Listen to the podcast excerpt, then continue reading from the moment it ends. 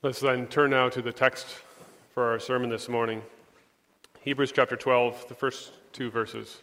Therefore, we also, since we are surrounded by so great a cloud of witnesses, let us lay aside every weight and the sin which so easily ensnares us, and let us run with endurance the race that is set before us, looking unto Jesus, the author and finisher of our faith, who for the joy that was set before him endured the cross, despising the shame and has sat down at the right hand of the throne of God. Thus far, God's word. After the preaching, we'll sing together from hymn 43, the words of our text set to music, all six stanzas. Beloved congregation of our Lord Jesus Christ, one of the things that's missing about modern church buildings like the ones we're used to worshiping in is the church graveyard. It used to be that parish churches were always surrounded by the cemetery. Those who had died from the communion of saints were buried in the plots of ground surrounding the church. And even in the old cathedrals in Europe, you can see the gravestones on the very floors of the sanctuaries where the people worship. It's something of the past, but in some ways it's a shame because that picture of the church in the middle of the graveyard is a powerful image. In the world outside us wants to shut out pictures of death and dying because it reminds them of their mortality, of the inevitability of death. And so they're far from interested in spending one day every week surrounded by reminders of death and mortality. But for the Christian, the church graveyard, the church in the middle of the cemetery, sends a much different picture. Yes, it's still a reminder of the finality of death, the, the separation between the living and the dying and the dead. It's still a picture of the enemy of death, but at the same time, there's hope. It's a picture of the communion of saints that's not bound by space and time, a fellowship that's not able to be broken even by the last enemy, by death. And so the church in the middle of the graveyard is a picture of an eternal fellowship. Because the ones who lie there in the grave are not dead, but they're alive. These witnesses surround us like a cloud, in the same way that cemetery surrounds the church. That's the reality that the author of Hebrews draws on this morning to encourage us, to encourage the readers, to encourage us today to persist in this life. He draws a striking picture. He compares our life with God, the life of faith, as a race. We're enlisted in an athletics competition, specifically a foot race. And as we run this race, we're surrounded by the people who have run the race before us. There's this cloud of witnesses that surrounds us, and they testify to the fact that the race is worth running, that the race can be run, that there is a prize to be won. They serve as examples, they serve to encourage us, but more importantly, they serve to fix our attention on the object of their faith on Jesus Christ Himself. As we run the race of faith, it's on Jesus that we fix our eyes. Our faith is fixed on Him. That's the gospel message of our text this morning. And that's the encouragement for you today. Run the race of faith by fixing your eyes on Jesus. And we'll see the spectators to this race, the struggle in this race, and the strategy for this race. So run the race of faith by fixing your eyes on Jesus Christ. First, then, the spectators to this race. So you're to imagine an athletics competition, a foot race. In the ancient world, just like today, sports was a big deal. And the foot race was unlike any other. It was the headline event of the Olympic Games. And so the author is drawing on this familiar reality to illustrate something to the people. The racers would take their marks in a stadium surrounded by these spectators who are sitting on the bleachers, who are there to cheer them on. This is what we're to imagine the life of faith to be like. The author of Hebrews has just finished this famous chapter that we read part of together, this so called Faith Hall of Fame. And it's these men and women, Moses, Abraham, Noah, Rahab, that form this cloud of witnesses that surround us, along with all those who have gone on before us they're surrounding us as spectators to our own race of faith. But they're much more than that, too. They're spectators not just in the sense of those who are watching wondering what will happen. They're there as witnesses, too. Witnesses not in the sense of just being at a sporting event, but in the sense of a court case. That is, they're testifying to something. So, what are they testifying to? What are they witnesses of? The reality of the promises of God. They witness the reality of the promises of God and the power of faith in hanging on to, grasping, and holding these promises that God has given. Faith, we can read at the beginning of chapter 11, is being sure of what we hope for and certain of what we don't see. This faith looks to the future with confidence and with trust. And the saints who have gone on before us are witnesses to this reality, to the power of faith. These saints serve as examples of those who look to the future, the future reality, regardless of present circumstances. And so they're there to encourage us as well. Just think of Noah. He was warned that there was a flood coming, and he built an ark. Even though the land around him was dry and dusty, you could say there was no rain in the forecast, Noah spent years building a boat. His faith held on to the promises of God, even the promise of judgment, and he was rewarded when he was saved from the waters of the flood. Or what about Abraham? Living in the imperial capital of Ur, life was good. But he was called to go to a land he didn't know, called to forsake his fatherland, go with his family to live in tents for a period of time. He was promised the land, but he never received it himself. He was promised children, even though Sarah was barren. He held on to these promises. His faith allowed him to fix his eyes on the goal of his faith. He was looking to a city with foundations, whose architect and builder is God. Moses' parents, by faith, hid this special child because they trusted that he had a special future as well. And Moses, even though he had life in the palace, the wealthiest place you could imagine, life with the Pharaoh, and untold wealth for the future, all the luxuries you could imagine, forsook it all to associate himself with the people of God, to listen to God's call that something special was in store for him. By faith, he ignored what was visible earthly treasures, earthly wealth, and fixed his eyes on what was invisible. He saw, we read together, he saw the one who is invisible. This was faith. This was their faith, a firm confidence, a sure knowledge of the promises of God. Men and women shut the mouths of hungry lions. They quenched the fury of the flames. They escaped the sword. They also faced torture, flogging, imprisonment, and death. They were sawn in two. They were put to death by the sword. They were stoned we can truly say with the author of Hebrews, the world wasn't worthy of them. All of these saints were living by faith and not by sight. They refused to let present difficulties, present circumstances distract them from the reality of what God was preparing for them. That what He had in store for them was much better and far more glorious than the reality they saw around them here on earth, even though the fulfillment was in the distant future. They held on to the reality of his promises, even though none of them received what had been promised. These saints surround us as witnesses to the power of faith.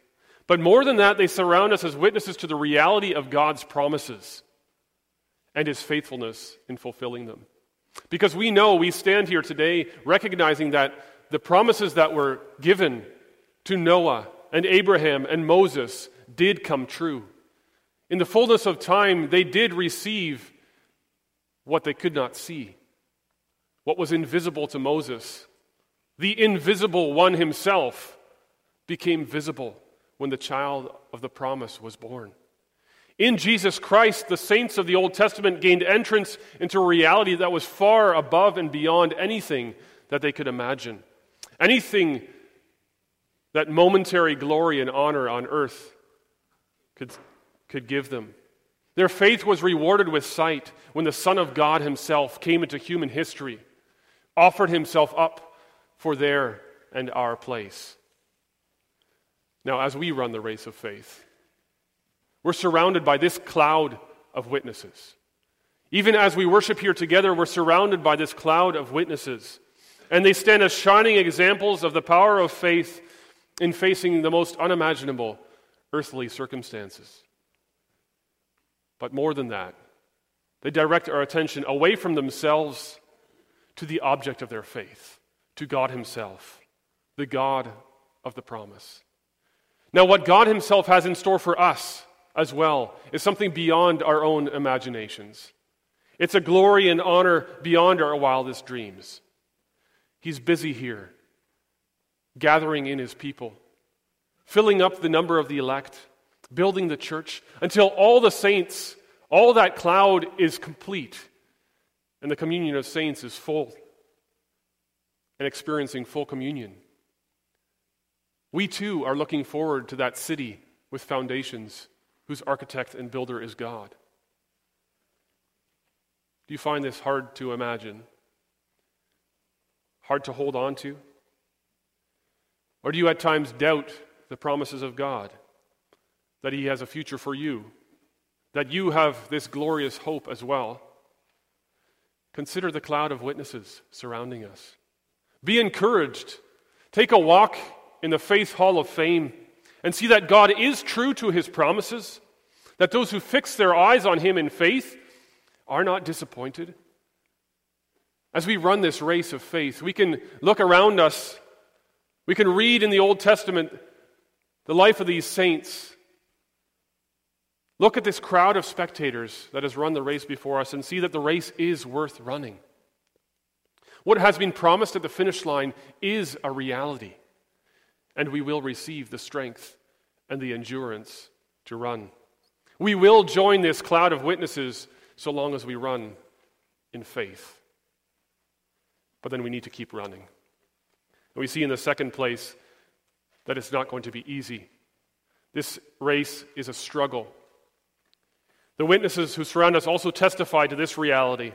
We read that together torture, mockery, flogging, chains, imprisonment stoning, being sawn in two, going around in sheepskins and goatskins, wandering in deserts, living in caves and holes in the ground. The race is going to be a struggle. And we're called as we run this race, the author writes, to lay aside every weight and the sin which so easily ensnares us.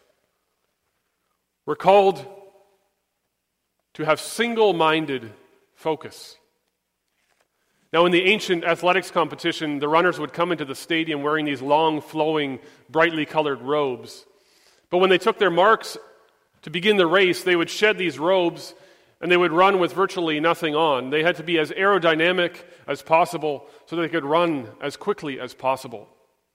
That's what we're to imagine here. We're to strip aside anything that is going to slow us down in the race. Anything that's going to distract us from our race of faith needs to be dropped so that we can run with single minded focus. That means stripping ourselves of certain things that are obstacles for us. And we might each have different burdens to bear, burdens to lay down, different weights to shed. What's a burden for one runner might not be a burden for the other. But each one of us needs to learn what it is that is holding us back from running this race with perseverance, with single minded focus. For many of us in the Western world, perhaps it's materialism. There's nothing wrong with financial success in and of itself. In fact, it's, of course, a blessing from God. But when we become obsessed with what we own, when we become obsessed with what we need or what we desire, then we lose focus on the race of faith. And we need to shed this distraction and run again with refocused energy and strength. For others, perhaps it's a hobby that distracts. There's nothing wrong with the hobby in and of itself, but when it, we become wrapped up in it, when we fail to use it to God's glory, when we fail to use it to deepen our relationship with God, then it can become a distraction that slows us down, that sidelines us from the race. There's much that tries to distract us in this race of faith. There's a lot of competition for our attention. Is television or social media or lack of sleep preventing you from focusing on the race? Then get rid of distractions. Get rid of distractions and take up spiritual disciplines again. Those simple formula that God has given for us to use to strengthen our faith. The one the kids, I'm sure, are familiar with from that song. Read your Bible. Pray every day. It's that simple. And use the means that God has given. Work with the preaching of the word. Work with the communion at the Lord's table, with the sacrament of baptism, that water sprinkled on your own foreheads. These are the things that are, that are going to give you the lean muscles of a marathon runner, the simple spiritual disciplines that God has given us. But perhaps some of you are more hampered by emotions despair, fear, anxiety, worry. The author of Hebrews may be thinking of this in particular. He was writing to Jewish Christians in a fledgling church community in an empire that was hostile to Christianity. They weren't necessarily persecuted physically at all times, but for them it was a difficult life. They faced social and economic pressures. And they might be tempted at times to say, What's the use? If God's the one in complete control, and if Jesus Christ is my Savior, then why in the world is life so difficult? That can overwhelm us too, those kind of feelings and emotions. Because the race of faith isn't a walk in the park. And sometimes it appears that those who have dropped out of the race, or those who simply haven't enlisted in the race to begin with, have it so much easier than we do. Then we're called to put these emotions and feelings behind us. We're called to be encouraged again by this cloud of witnesses who testify again to the reality of the promises and the power of faith in holding on to them. We're called to throw aside our burdens and run again with perseverance. But it's not just human weakness that distracts us and slows us down. It's also sin, we read, that entangles us and snares us in the race of faith. It's as though at the beginning of the race we've forgotten to get rid of this robe, and it's wrapping around our ankles, causing us to stumble, causing us to wander from the path. We get sidelined when we allow sin to stand between us and the finish line. To focus on the prize, on the race, we can allow nothing to stand between us and the prize to which we're called. That means fighting against sin. That means not giving in to sinful addictions, sinful lusts. That means confessing sin when we've committed it. That means seeking forgiveness from God. That means seeking reconciliation in our relationships with each other. Because when we're wrapped up in sin and we haven't laid down the burdens of guilt, then we can't run freely and unimpeded. We have to throw off everything that hinders us, everything that tries to slow us down, that tangles up our feet, because only then can we run with single minded focus and with perseverance. It isn't an easy race. There are steep mountains, and there are deep, dark valleys. There is extreme heat, and there's severe cold. But the race has been marked out for us. And God calls us to run this race, the race that He has set before us. There's no easy way out, there are no shortcuts, and it's not a sprint, it's a marathon. God calls us to run this race surrounded by this cloud of witnesses who testify that the race can be run in faith and that the prize is worth the effort. But, but how are we going to accomplish this? That's the question, isn't it? Perhaps you're listening thinking to yourself, I just need to try harder. I just need to get rid of distractions, focus better, get rid of obstacles and weights, and just keep running. Well, I can't. I'm tired. And I can't do it on my own. Now, if we were to stop here, you would have good cause to despair of ever finishing the race or ever being able to run unimpeded. It would be like someone who comes alongside a faltering marathon runner and says, You need to drink more water, but doesn't offer him any. But our God isn't like that. Mercifully, God doesn't just call us to run the race, but He also presents us with a strategy to run the race successfully. And it's a simple one. It's our final point. It's a simple strategy. Fix your eyes on Jesus. Fix your eyes on Jesus. Imagine again you're running the race. You're focused on the track in front of you. You're focused on the hurdles and the obstacles that are in your way. But if you lift your eyes off the track and you look ahead of you, you're not running alone. Jesus Christ is running before you. You're only going to make it through the race if you lift your eyes off the track, if you stop focusing on those hurdles and those obstacles that lay in front of you and see Jesus Christ running the race before you. It was Jesus Christ who was the one that the Old Testament saints fixed their eyes on. This cloud of witnesses didn't run in the strength of their own conviction, didn't run in the strength of their own faith. Though they didn't know him, though he had not yet appeared, it was Jesus Christ who was the object of their faith because they had faith in the reality of the promises of God. Now, this Jesus Christ is the object of our faith too. The author calls him the author and finisher of our faith. He's the author of our faith.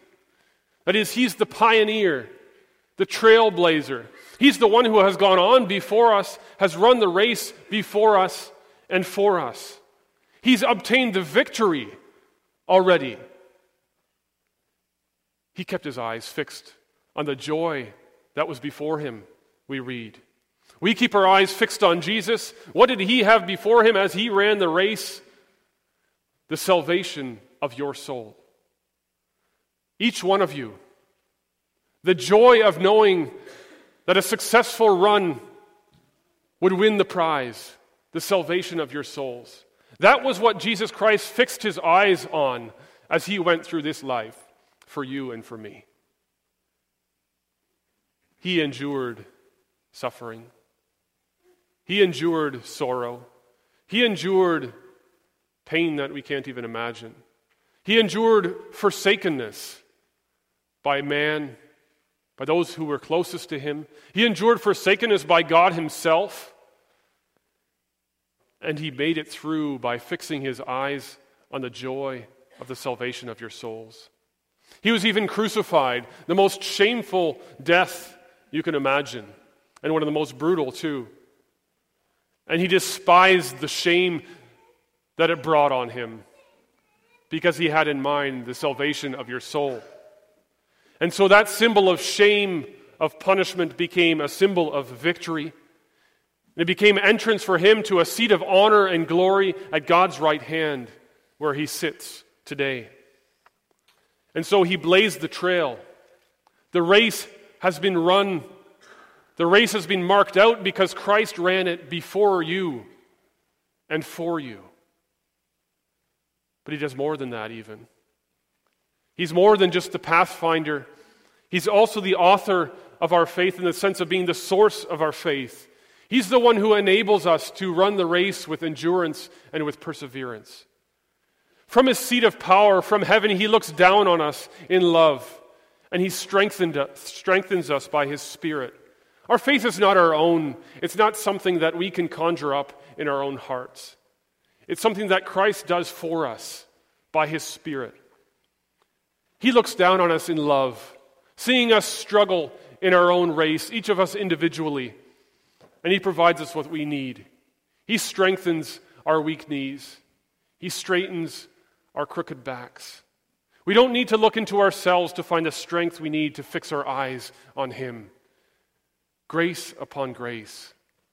He does it all. He's also the finisher of our faith, the perfecter of our faith. And so we also don't need to look deeply into ourselves to find the strength to persevere, to stumble across the finish line. If He begins something in us, He also carries it out to completion. That faith that He's begun in us, He will also strengthen so that we do cross the finish line.